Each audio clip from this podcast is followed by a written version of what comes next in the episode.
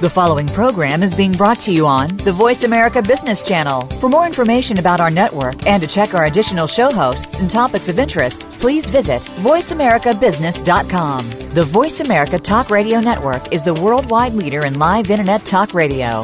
Visit VoiceAmerica.com. The views and ideas expressed on the following program are strictly those of the host or guests and do not necessarily reflect the views and ideas held by the Voice America Talk Radio Network, its staff, and management.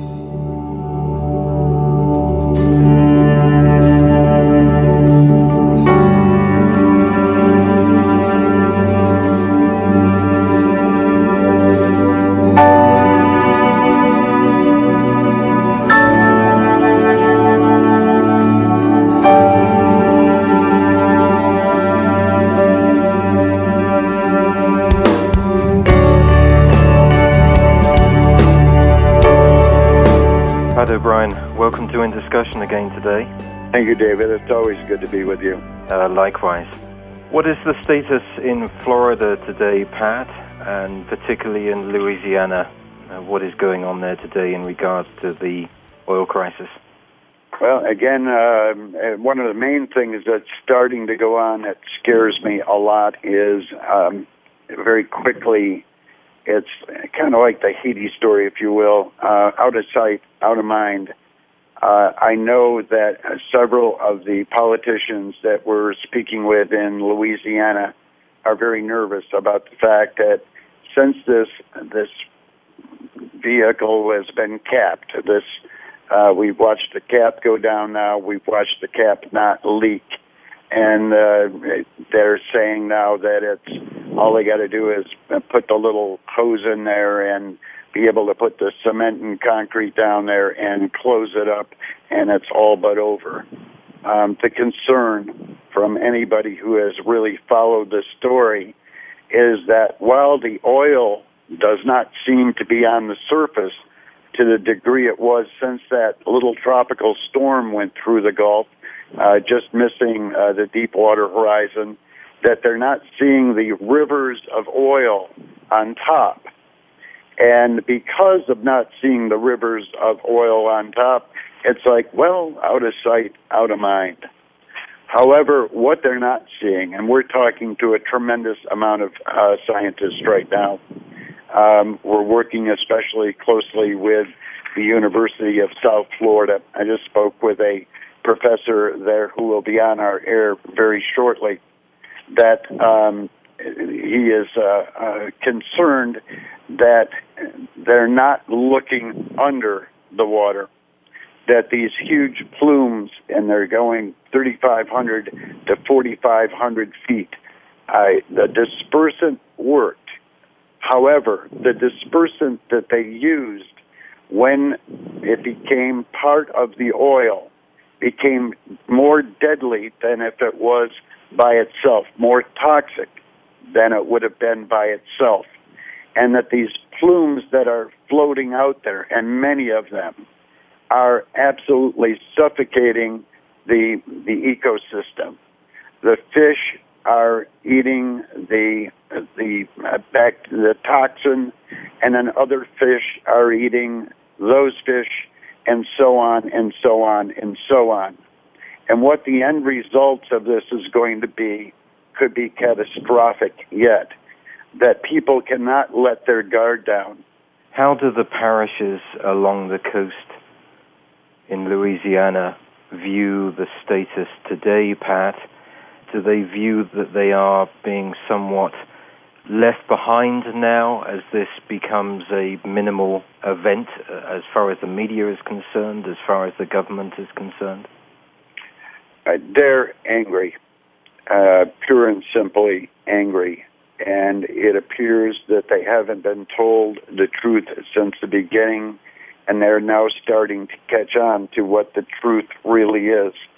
I mean, you have a, uh, there's somewhere between 94 million and 184 millions of oil that is in this uh, uh, Gulf of Mexico with somewhere around 100 million of this toxic Corexit product, 100 million gallons of that. So consequently, what has happened, and we have had uh, Dr. Susan Shaw was on with us not too recently, and we'd asked people to go back and, and review those programs. She was telling us how when that uh, the oil and this Corexit product gets together, it's even more toxic than by itself.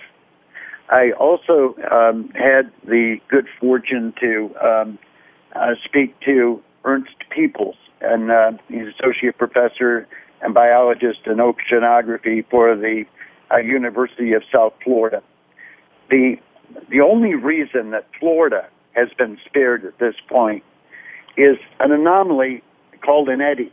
It's, it's uh, kind of like a mini tornado, or maybe even a large tornado that mo- goes very, very slowly and rotates the waters of the Gulf in such a way where it's kept it, uh, it keeps swirling it, but it hasn't gotten into the Florida loop. As we had uh, Jean uh, Michel Cousteau um, uh, on our program saying that it was quite likely that it would sweep around the state of Florida. It hasn't done that yet. But these eddies are like temporary things. They come once in a blue moon, like about every 11 years. And the, the scary part is, as fast as they come, they go. So we're far from being safe on the shores of Florida, Mississippi, Alabama, with the tremendous amount of oil and Corexit product that is in there. Before I bring our guest on today, uh, given that many of our listeners are not only located in the United States, but indeed all over the world. Can you paint a geographical picture of the states that are impacted by this disaster? Sure. It's literally, if you took a look at the U.S. map, it is the southeastern portion.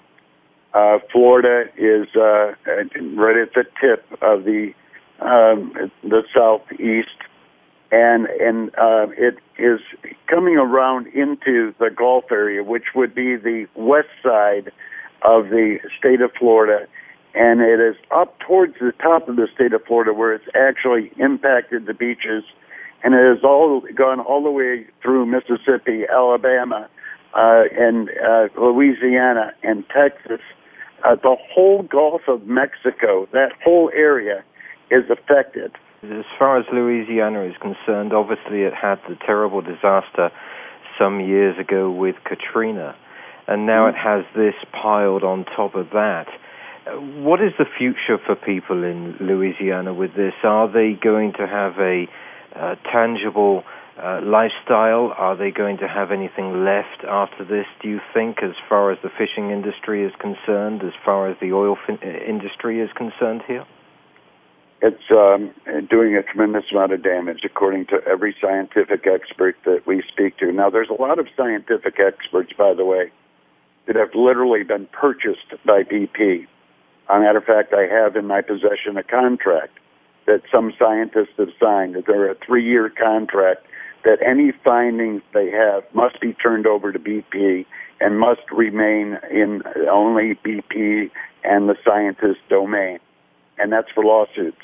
Is this essentially saying then that the public are not going to be provided with access to the long term ramifications of this pollution? Well, no, I won't say that because um, I know of a number of scientists that we've spoken with uh, who were in a similar meeting that BP conducted and said, uh, you know what, that's not going to happen. I don't care how much money. We live here. We're going to get to the bottom of it. No, so I think a lot of the news is going to come out. But let me give you an example.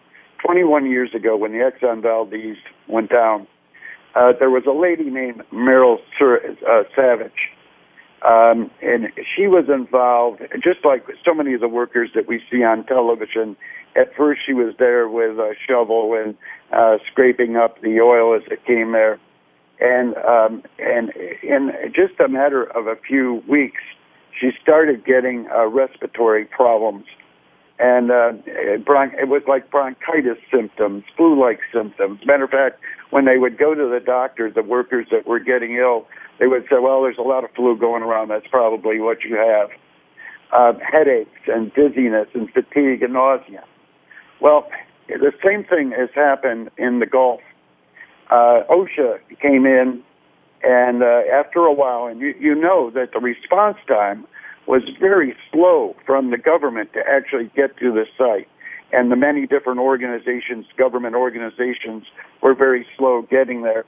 When OSHA finally did get on the scene, they prevent, first of all, BP said that if you wear a mask, like a gas mask, if you wear a gas mask, you're fired.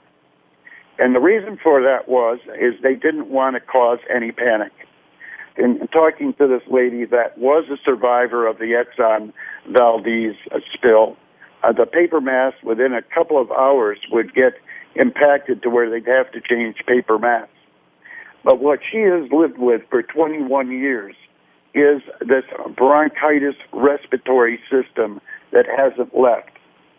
And it is the same thing that is very suspect in talking to the many scientists now that we've talked to both on the air and off the air.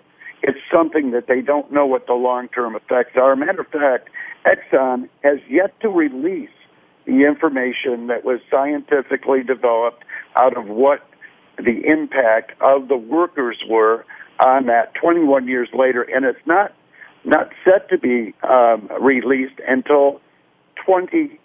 Uh, uh, now, there there is some uh, opening up of of that. Uh, there has been some legislation trying to get to the bottom of that, but there were so many people sick up there. It caused depression, fatigue, nausea, dizziness, headaches, and this respiratory system, as long as well as kidney problems, uh, pancreas. Uh, it just uh, goes right into the pores of the skin. And all of these people that are out there and are getting sick, there is such a blackout going on. And I've been told this by news media who are absolutely frustrated. There's a blackout of where they can go, what they can see. There are BP doctors that are actually handling these patients and keeping their mouths shut it is scary you, what they're doing. You are in Florida, the, the southern part of Florida. How do people view this now at this stage? Are they feeling comfortable uh, at this stage that the hurricane system has not um, further um, exaggerated this problem, or do, how are they feeling, or are they non-committal on getting involved in these these issues? Up until about a week or so ago, I would say that um, they were rather complacent, weren't really uh, looking at it at all. Um, and and then when it got capped, it kind of like, well, hey, that's good. However, um, some of the, and only one or two, I, I'm going to give CNN credit because they're one of the only ones that have done in-depth stories on cable the networks have been doing a horrible job. I'm, I'm even uh, sad to say that I was once a part of network television. The networks have done a horrible job in covering this thing. I mean, they've covered it up, done a wonderful job in that, but in reporting it. CNN and Fox have both uh, really come out with some now serious information about this Corexit product mixed with the uh, with the oil and having it uh, called what, uh, what's called it's polynucleomatic hydrocarbons. Uh, the short for it is hydrocarbons. Those are what is affecting and causing this sickness to happen. Do we know at this stage if the Corexit is still being used, or has it been has that use been arrested now?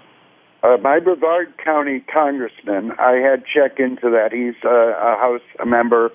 Uh, he uh, checked with the EPA uh, somewhere within three, four days after the cap was out, to the best of the knowledge that they can get as congressmen, the best of, and I spoke to my congressman about it as well, is about three days after the capping, they stopped using the Corexit at the site. Now, they had been pumping that as it was coming out of the ocean floor. They had been pumping that Corexit directly into that all of that oil. However, um, we don't know, and I can't get an answer about whether the springs are continuing. what has happened now and why uh, some of the press is going to start saying this event is almost over. Uh, a matter of fact, uh, we hope to have on with us uh, uh, one of the uh, presidents of Plaquemines Parish, uh, Billy Nungesser, should be on with us here in very short time. And he'll probably have some more answers because he's in a meeting as we speak uh, about this. But what has happened is because the Corexit product was, and we, we keep hearing the word dispersant, dispersant, dispersant.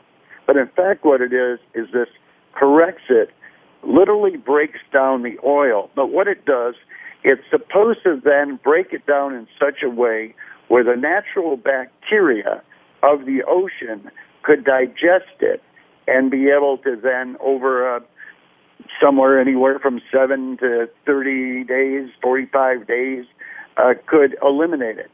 However, something happened that the scientists can't quite put their finger on. When the Corexit mixed with this oil, and because of the, the depth that it was put in, it was put in a mile down where that where that well leak was, and, it is so cold and so uh, uh, freezing down there that they think what has happened is it again changed chemically to be able to last a lot longer than it would have normally lasted. And right now, we know that uh, on day about six or seven, they started using the Corexit product, and yet it's still at extreme high levels. This is in the Gulf. Right. What are the impacts on the marshes, the estuaries, and the rivers in those locations, such as the parish councillor that we're going to be talking to here, does this material travel quickly and can it impact these marshes and these estuaries? It already has.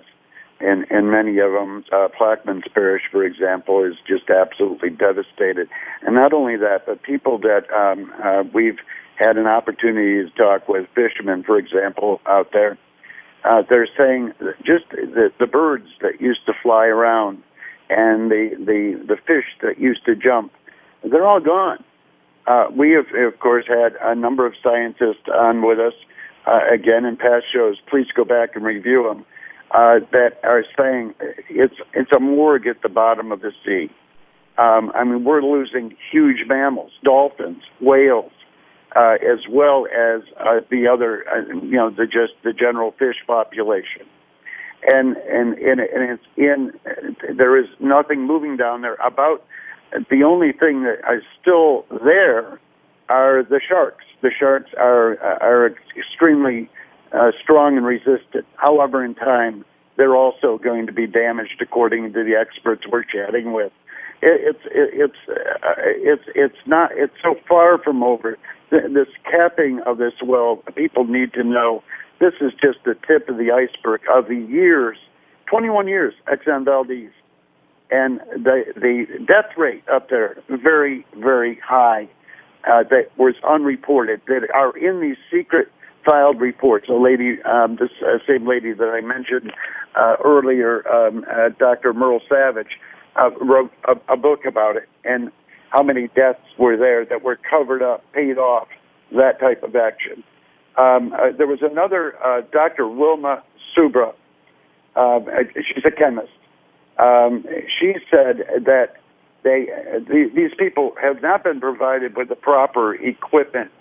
Um, she recently testified before Congress and was again talking about the hydrocarbons.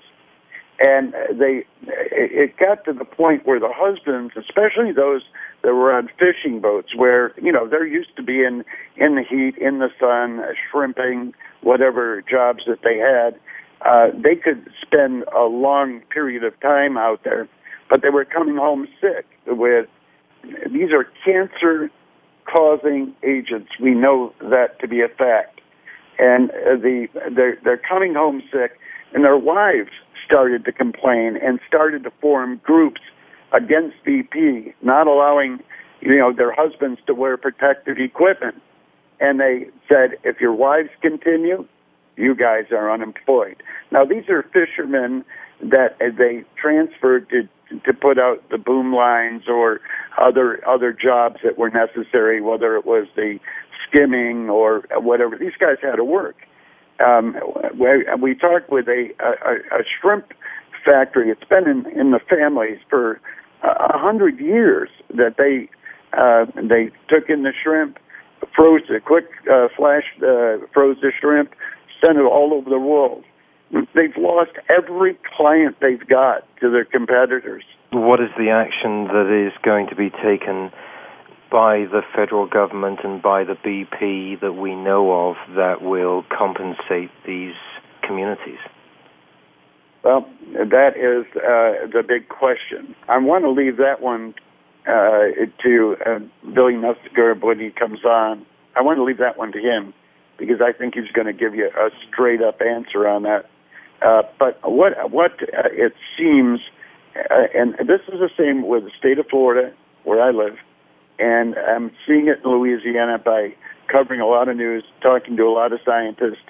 Um, there is a there is a move um, right now. Um, Exxon Mobil is trying to buy a piece of BP. There's a China company that's trying to buy a piece of BP. We know through our investigation, you better watch a company called Petrobras. It's a Brazilian-owned company, just by the people that are there. People like, without getting into politics, and I'm not going in that direction, but George Soros is heavily invested there. We know of other people that are heavily invested in this uh, this company called Petrobras.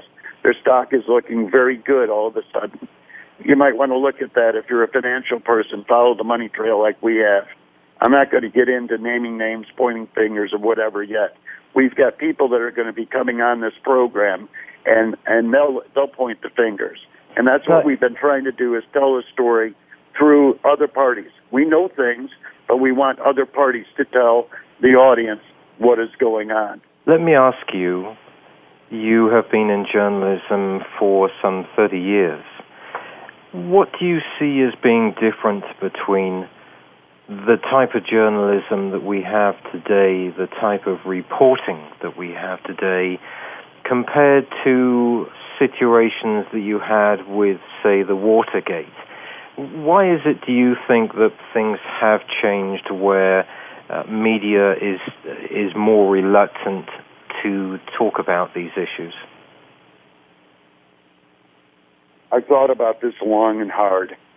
Um, I went to college in uh, 70 to 74 and took up uh, uh, broadcast journalism uh, and uh, started in the news business while I was in college.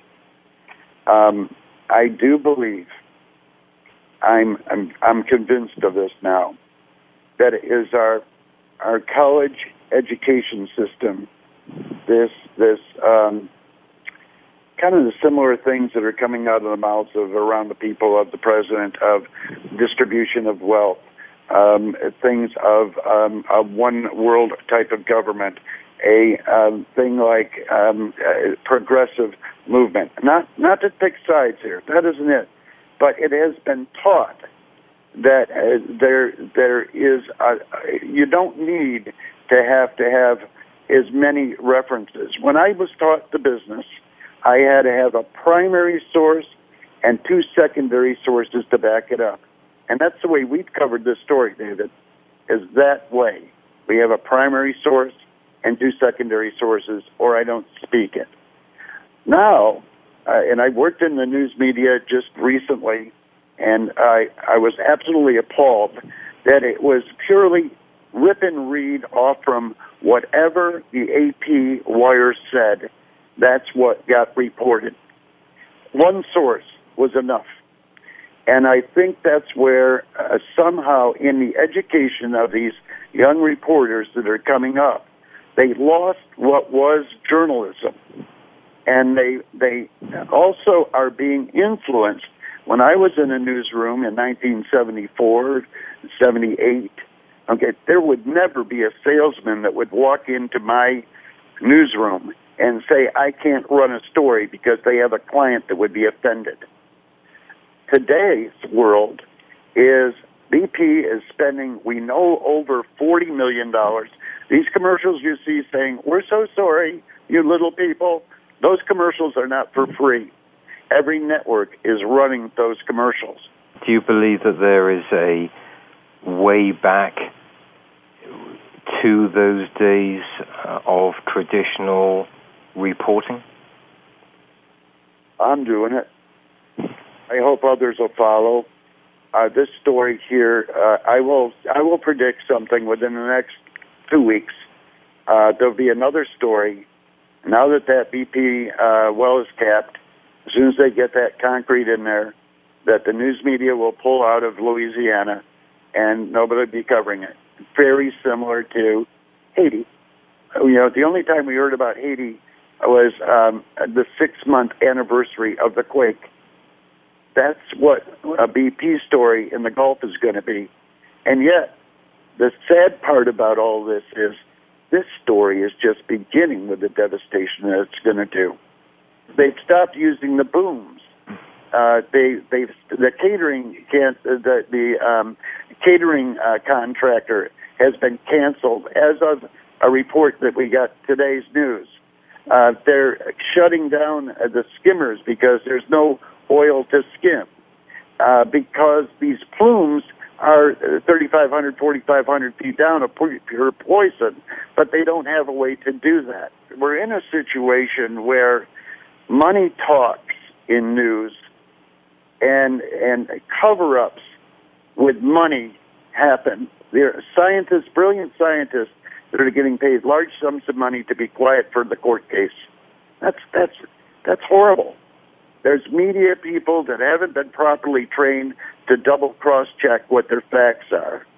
What was it, Pat, that brought you back into this at this stage? Are there any particular catalysts that drove you back uh, uh along this journey of journalism again? Yeah, I got out of it about 10 years ago. Uh, well, I, I, the, the last time I was really in the news business for a year, the last Bush election. And I got into the chemical business of cleaning up uh, uh, problems, uh, whether it be inside, outside. Okay, stand correct- by, please, Pat. Billy Nungesser, welcome to In Discussion today. Thank you so much for joining us. Thank you.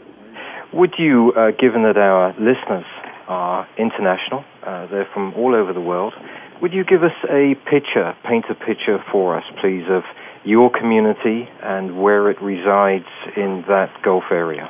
We are actually that little finger of Louisiana that sticks out in the Gulf.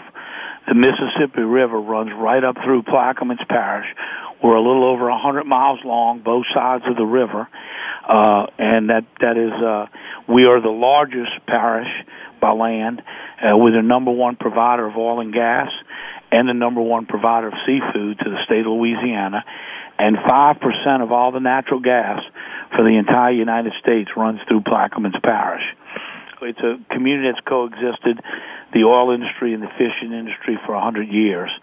And uh, you've got families that have people that work in both industries, fathers that have a second grade education that have been on the back of a shrimp boat their whole life, and one or two of their sons may be working in the oil industry. So it's a very uh, unique community where these two industries have coexisted and worked well together for many years. What is the population in that area? Pre Katrina, we had a little over 29,000 people. Today, we're back to about 24,000, uh, with a lot of the rest of the residents still wanting to come home, but financial reasons after Katrina has not allowed that to happen. Now, the Katrina event, is that something that highly impacted you? Katrina, you know, we didn't get a lot of press then. I was not parish president. I took office two two years after Katrina. I rode out the storm at my home 14 miles from the eye of the storm. It came across Buras, Louisiana, which is in Plaquemines Parish, first. It first made landfall in Plaquemines Parish, crossed both levees of the Mississippi River before it impacted uh, New Orleans and then in the Gulf Coast. So had Plaquemines Parish not been here, it would have been a far more deadly storm and far more deadly inland. We took the brunt of the storm, the first hit. The East Bank and South Plaquemines was totally underwater for several weeks with many levee failures on both sides of the river. Do you think that they're looking back upon that, lessons learnt, or do you feel that uh, many mistakes have once again been been made today? Well, I came from the private business. I built living quarters for the oil field. I was retired down in Plaquemines Parish, had a center for disabled children. We took out of wheelchairs and put on horseback. I ran for this office because of the lack of response by the local, state, and federal officials for Katrina. I rescued people, kept them at my home. I, I rented machines to patch levees, and we never saw elected officials come south. So I ran for this office because I swore never again would Plaquemines Parish be left out in the cold. And Gustav and Ike, we had a levee break. We were back in business the next day. We were out there 24-7 doing the work. Lessons learned are that this parish and this state cannot rely on the federal government or a individual company to do the right thing. We have not had, you know, we've begged for equipment, we begged for the berms to be built, and everything that we asked for early on is now out there. And I don't want to say it's a little too late, but we've had over 6,500 acres of marshland and thousands of pelicans, thousands of other birds, and, and dolphins, turtles, wildlife destroyed up and down this coast. And had they listened to the local officials, myself and others, a lot of that could have been avoided. What do you come away from this uh, with, Mr. Nungesser? Are you concerned about the response from the federal government uh, and the complications in that relationship with BP? Well, right now, to this day, and we had a meeting with Thad Allen yesterday, and the president of BP, and I can't tell you today, I cannot look you in the eye and tell you who's in charge. Because BP, uh, the Coast Guard says they're in charge, but they can't order anything. We have not gotten the first foot of Ocean Boom in Plaquemines Parish. The company locally that makes Ocean Boom has made miles of it for Alabama, but not one foot has been delivered to my parish. I can't tell you who's in charge. And if I had to tell you today, I'd say the Coast Guard, the United States Coast Guard, is the PR firm for BP. They are sure. protecting them. They're, they're, you know, they did a flyover yesterday in my parish and said there was no oil. Looks like all the oil's gone. So I had to go out in the, in the helicopter yesterday and take pictures and send them to the national media. Said I don't know when they flew, they must have been looking up and not down because we've got oil out there all over, and we've been out since yesterday, late into the night and early this morning cleaning up oil. So they are protecting BP, and that is a crime. I understand that you did meet uh, Commander Thad Allen, who, who I believe has come out of retirement for this. What do you feel is his position? Uh, he, he's clearly uh, looking after BP to a certain extent here. Well, he's looking after uh, BP. Does he have a vision uh, for your area and for the whole Gulf, or is, uh, uh is he uh, is he perhaps reflecting this lack of leadership? He he. Listen, not the guy for this job. We had many questions yesterday. We came out of that meeting hopeful that they're going to leave equipment and not try to sneak it out the parish every time we get a thunderstorm, which they did try last week he does not he did not give us any answers i mean i'm hopeful out of that meeting and i don't like to speak speak ill about people but he doesn't have a clue what's going on on the ground. You know today we're out there there's one skimmer boat and every day you'll hear him get on tv and tell you about the hundreds of boats out there working. Well i don't know where they're at because they're not working in plaquemines parish. Now have you have you and your colleagues decided independently to take any action on your own? Well, when the President of the United States was down here the first time, he made the Coast Guard give us these jack-up boats, and we put crews on them. We call it the Plaquemines Parish Strike Force. Those are local people staying on the jack-up boats. We were allowed at first only to put out absorbent boom. When the boom laid in the marsh for three weeks, we went and got them the training they need to pick up the boom. Then they went to their garages and took their shop vacs out of their home and started vacuuming up oil that sat in the marsh for four weeks the Pelicans week after week dove into this oil and committed suicide because we let that oil sit out there. Well, now we got vacuum barges out there. Now we got more crews out there. But that's been we've fought more with BP and the Coast Guard than we've fought with the oil, and that is a crime. Talking about the the complexity of this, and Pat O'Brien has been covering this for some hundred days. We're looking at a complication between the methane uh, deep in the Gulf, and we're talking about the Corexit materials.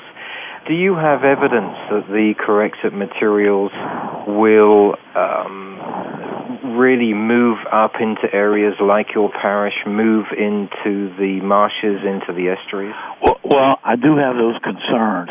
And because I have not gotten an answer from BP, I asked them to let me hire my own expert because I, I don't trust anyone at this point. You know, NOAA, which is supposed to be, that's tax dollars, they said they're going to start looking into the plumes underneath the surface next month. Well, are they taking this month off? I mean, what the hell are they doing? So when Lisa Jackson says quit spraying the disbursements and they look the other way and keep spraying, is that the people I should rely on to tell me if my people are safe? I mean, would you rely on these people? What is the social ramifications of this with people in your parish and people indeed all along that coast of Louisiana? Are they going to be losing uh, their lifestyles? Are they going to be losing their jobs uh, permanently here? Let me tell you, the generations. Uh, one gentleman dropped out of school at sixth grade. His daddy put him on the back of a shrimp boat. He's been there ever since. His son's on that shrimp boat with him. He made two hundred fifty thousand dollars last year shrimping. He's come in my office crying. He's not been put on the vessel opportunity. BP paid him the first and the second month. Now, yesterday they did say they're going to pay a third month for August until they can work out these claims. But here's a guy where does he go to get a job with a sixth grade education? Where does he go to support his wife and four kids? And then his oldest son works on one of the deep water drilling rigs. And if they leave the Gulf, he'll have to worry about his son and his two little baby girls also. That's more than one family can bear. And and it's it's devastating um, for people to understand for generations. They've come back after Camille, Betsy, Gustav, Ike, and look, they didn't have insurance on their boats. You know, many of these people, one family lived in a trailer, a little shed, and I went to offer them help, and they said, "Well, Mr. Nungas, I used the money for my insurance on my house to bill fix my boat. Those kids can't eat off of a house. That boat feeds those kids. We'll live in this shed till I make enough money to build them another house. Four kids in a metal building, 10 by 10. But that's the kind of people are down here that have made it through everything. But they've always been able to go out into that water and, and, and earn a living. And what, they can't what, do that. What are the expectations here for the return of these traditional jobs? Is there any expectation, or do you think that they have been badly hurt? Well, I think our, our state wildlife and fishery has done a phenomenal job of testing the seafood and the areas and opening them back up on a partial basis when there's no oil there. And, you know, we've been, the Federal Wildlife and Fishery has tested seafood and today opened up for the first time from the Mississippi River to Mississippi State Line commercial shrimping and fin uh, fishing. And so some commercial people will be able to go to back on a limited basis as long as no oil moves in that direction. And, and and that's a good sign, but we don't know the effects. We're pulling up oil not only on the bottom of these bays and in these oyster beds, but we're pulling it up six, ten, twelve inches deep in the mud. Is those disbursements killing? You know the crabs the crabs fight fight this oil very well but they've found the oil in the larvae in the eggs of the crab. Will that cause them to to not give birth? Will that affect the crabs for many years? We just don't know that. And are we supposed to uh, trust the federal government, BP's experts, or should they provide us with our own experts to tell us what is the long-term effects? What do you think that the failures are of BP globally with this issue? I think if you take a step back and look at the whole picture, it appears they've listened to the lawyers from day one. All they had to do was do the right thing, and they wouldn't have needed all the PR firms, all the special advertisement. But they've tried to cover their butts from day one, and they've listened to their contractors on the ground. And unfortunately, they've got a lot of contractors that put more and more people out there, but they're not doing the job. and they're just they're they're running the clock and running up the money that BP's spending, and they've relied too much on those subcontractors who don't have the best interest of my parish or the best interest in BP. They're out there to make a buck. The longer they're out there, the more money they make.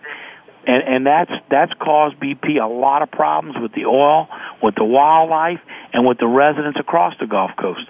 There appears to be an irony, does there not, that this whole region relies upon oil as a way of life, and yet you have this deep sea operation going on.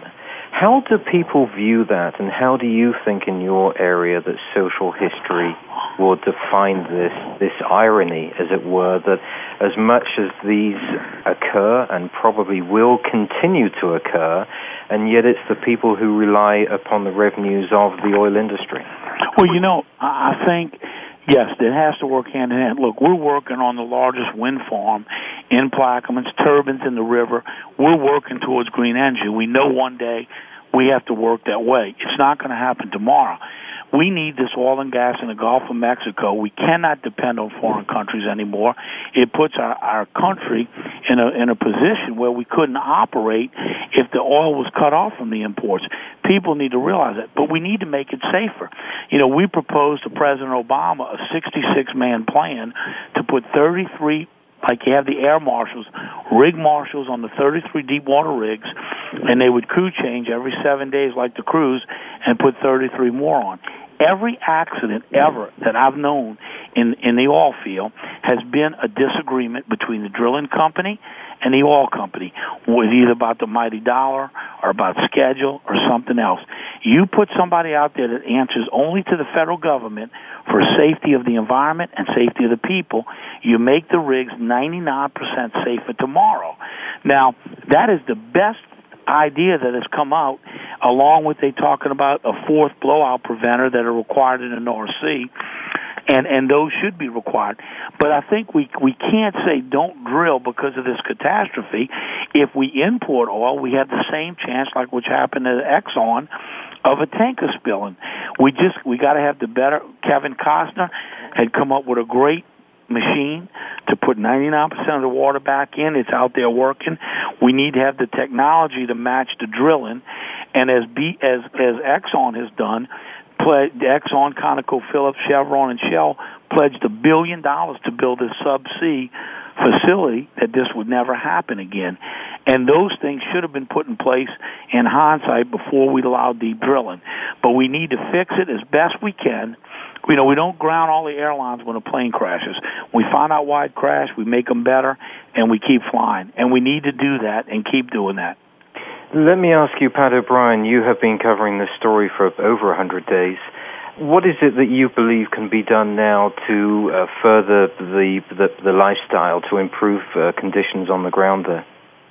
One of the things that keeps coming up uh, is that when BP apparently took this over immediately, before the government got involved, they took it over immediately, and they were the ones that decided to put the um, the uh, Corexit product in. Uh, and my understanding of the Corexit product is number one, it's very poisonous when it gets into uh, when you put the uh, the Corexit product in with the oil. It becomes even more toxic, and these plumes have gone from 3,500 feet to 4,500 feet, and that that this was done so that the oil would not get to your shoreline because that, that would have jacked up the price of the cleanup. Am, am I right on that? Absolutely. Well, I was told in my office by the president of BP and his associates that Mr. Nungesser, you're paranoid. Don't worry. This oil will absolutely not come to shore. That this spray we're putting on it will break it up into little micros and it will fall to the bottom of the ocean and it will be eaten by microorganisms or whatever. But it absolutely, when I was begging for help and the berms and everything we asked for to be ready, we were told we were being paranoid that it would not come ashore. Yeah, You're exactly. absolutely right. And and then now, what my understanding is is that will reduce their liability even when it does come to shore. Is that correct? That's correct. Okay. So I think you see it coming. It's going to go the way of Haiti as a story very quickly. Yeah. And the only the only time I heard about Haiti was uh, six months after uh, it happened. But and I, I see the media getting ready to pack up. That's just the way the media works. Um, in in the long haul, uh, what do you see that we as citizens can do to help you? Well, I think that that the best we can do to keep the the nation's attention because listen, we had a pipeline break up in Michigan, and and and, and there's a cleanup up there. There's got to be so first off, the Coast Guard is not capable of doing this. They're the fire company. They go out and put the fire out. They don't rebuild the house. They don't clean the house up. So they're the wrong agency to be in charge.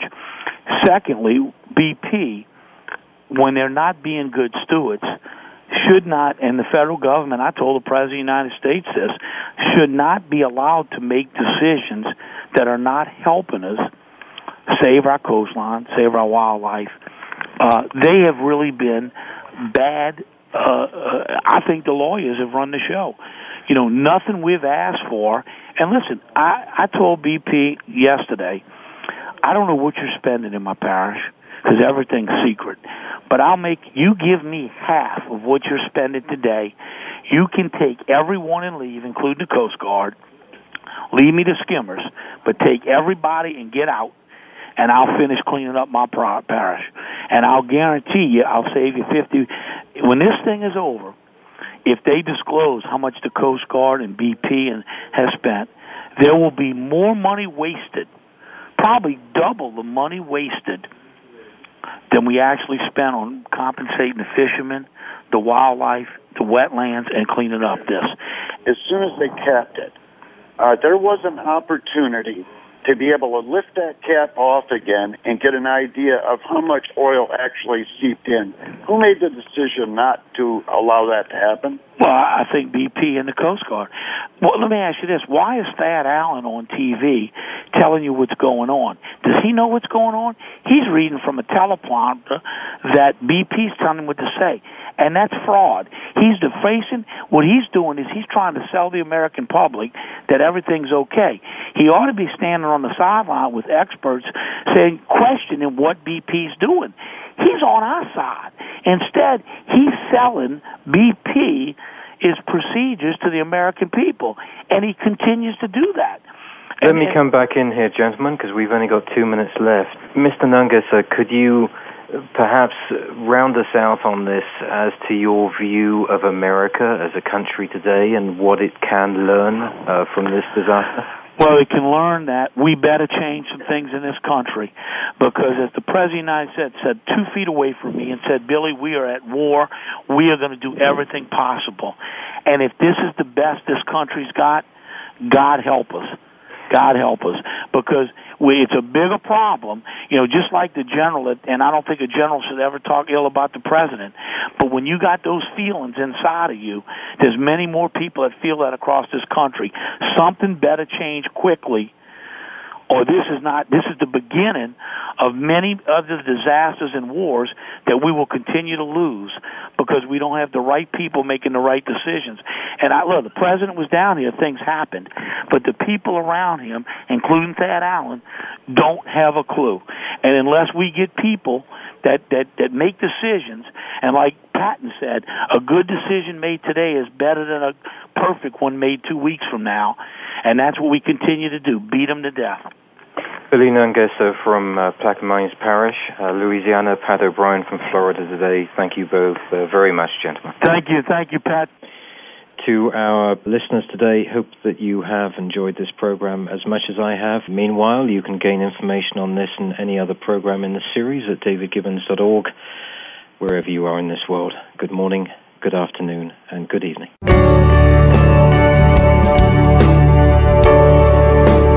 David Gibbons in Discussion welcomes listeners' comments and viewpoints at its blog at davidgibbons.org. This programming is supported by organizations and firms in the private and public sectors.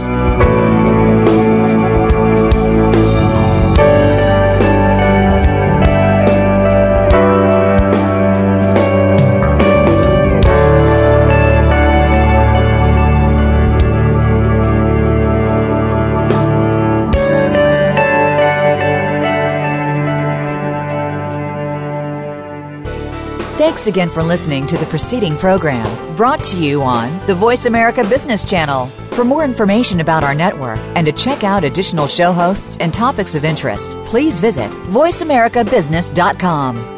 The Voice America Talk Radio Network is the worldwide leader in live Internet talk radio. Visit voiceamerica.com. The views and ideas expressed on the preceding program are strictly those of the host or guests and do not necessarily reflect the views and ideas held by the Voice America Talk Radio Network, its staff, and management.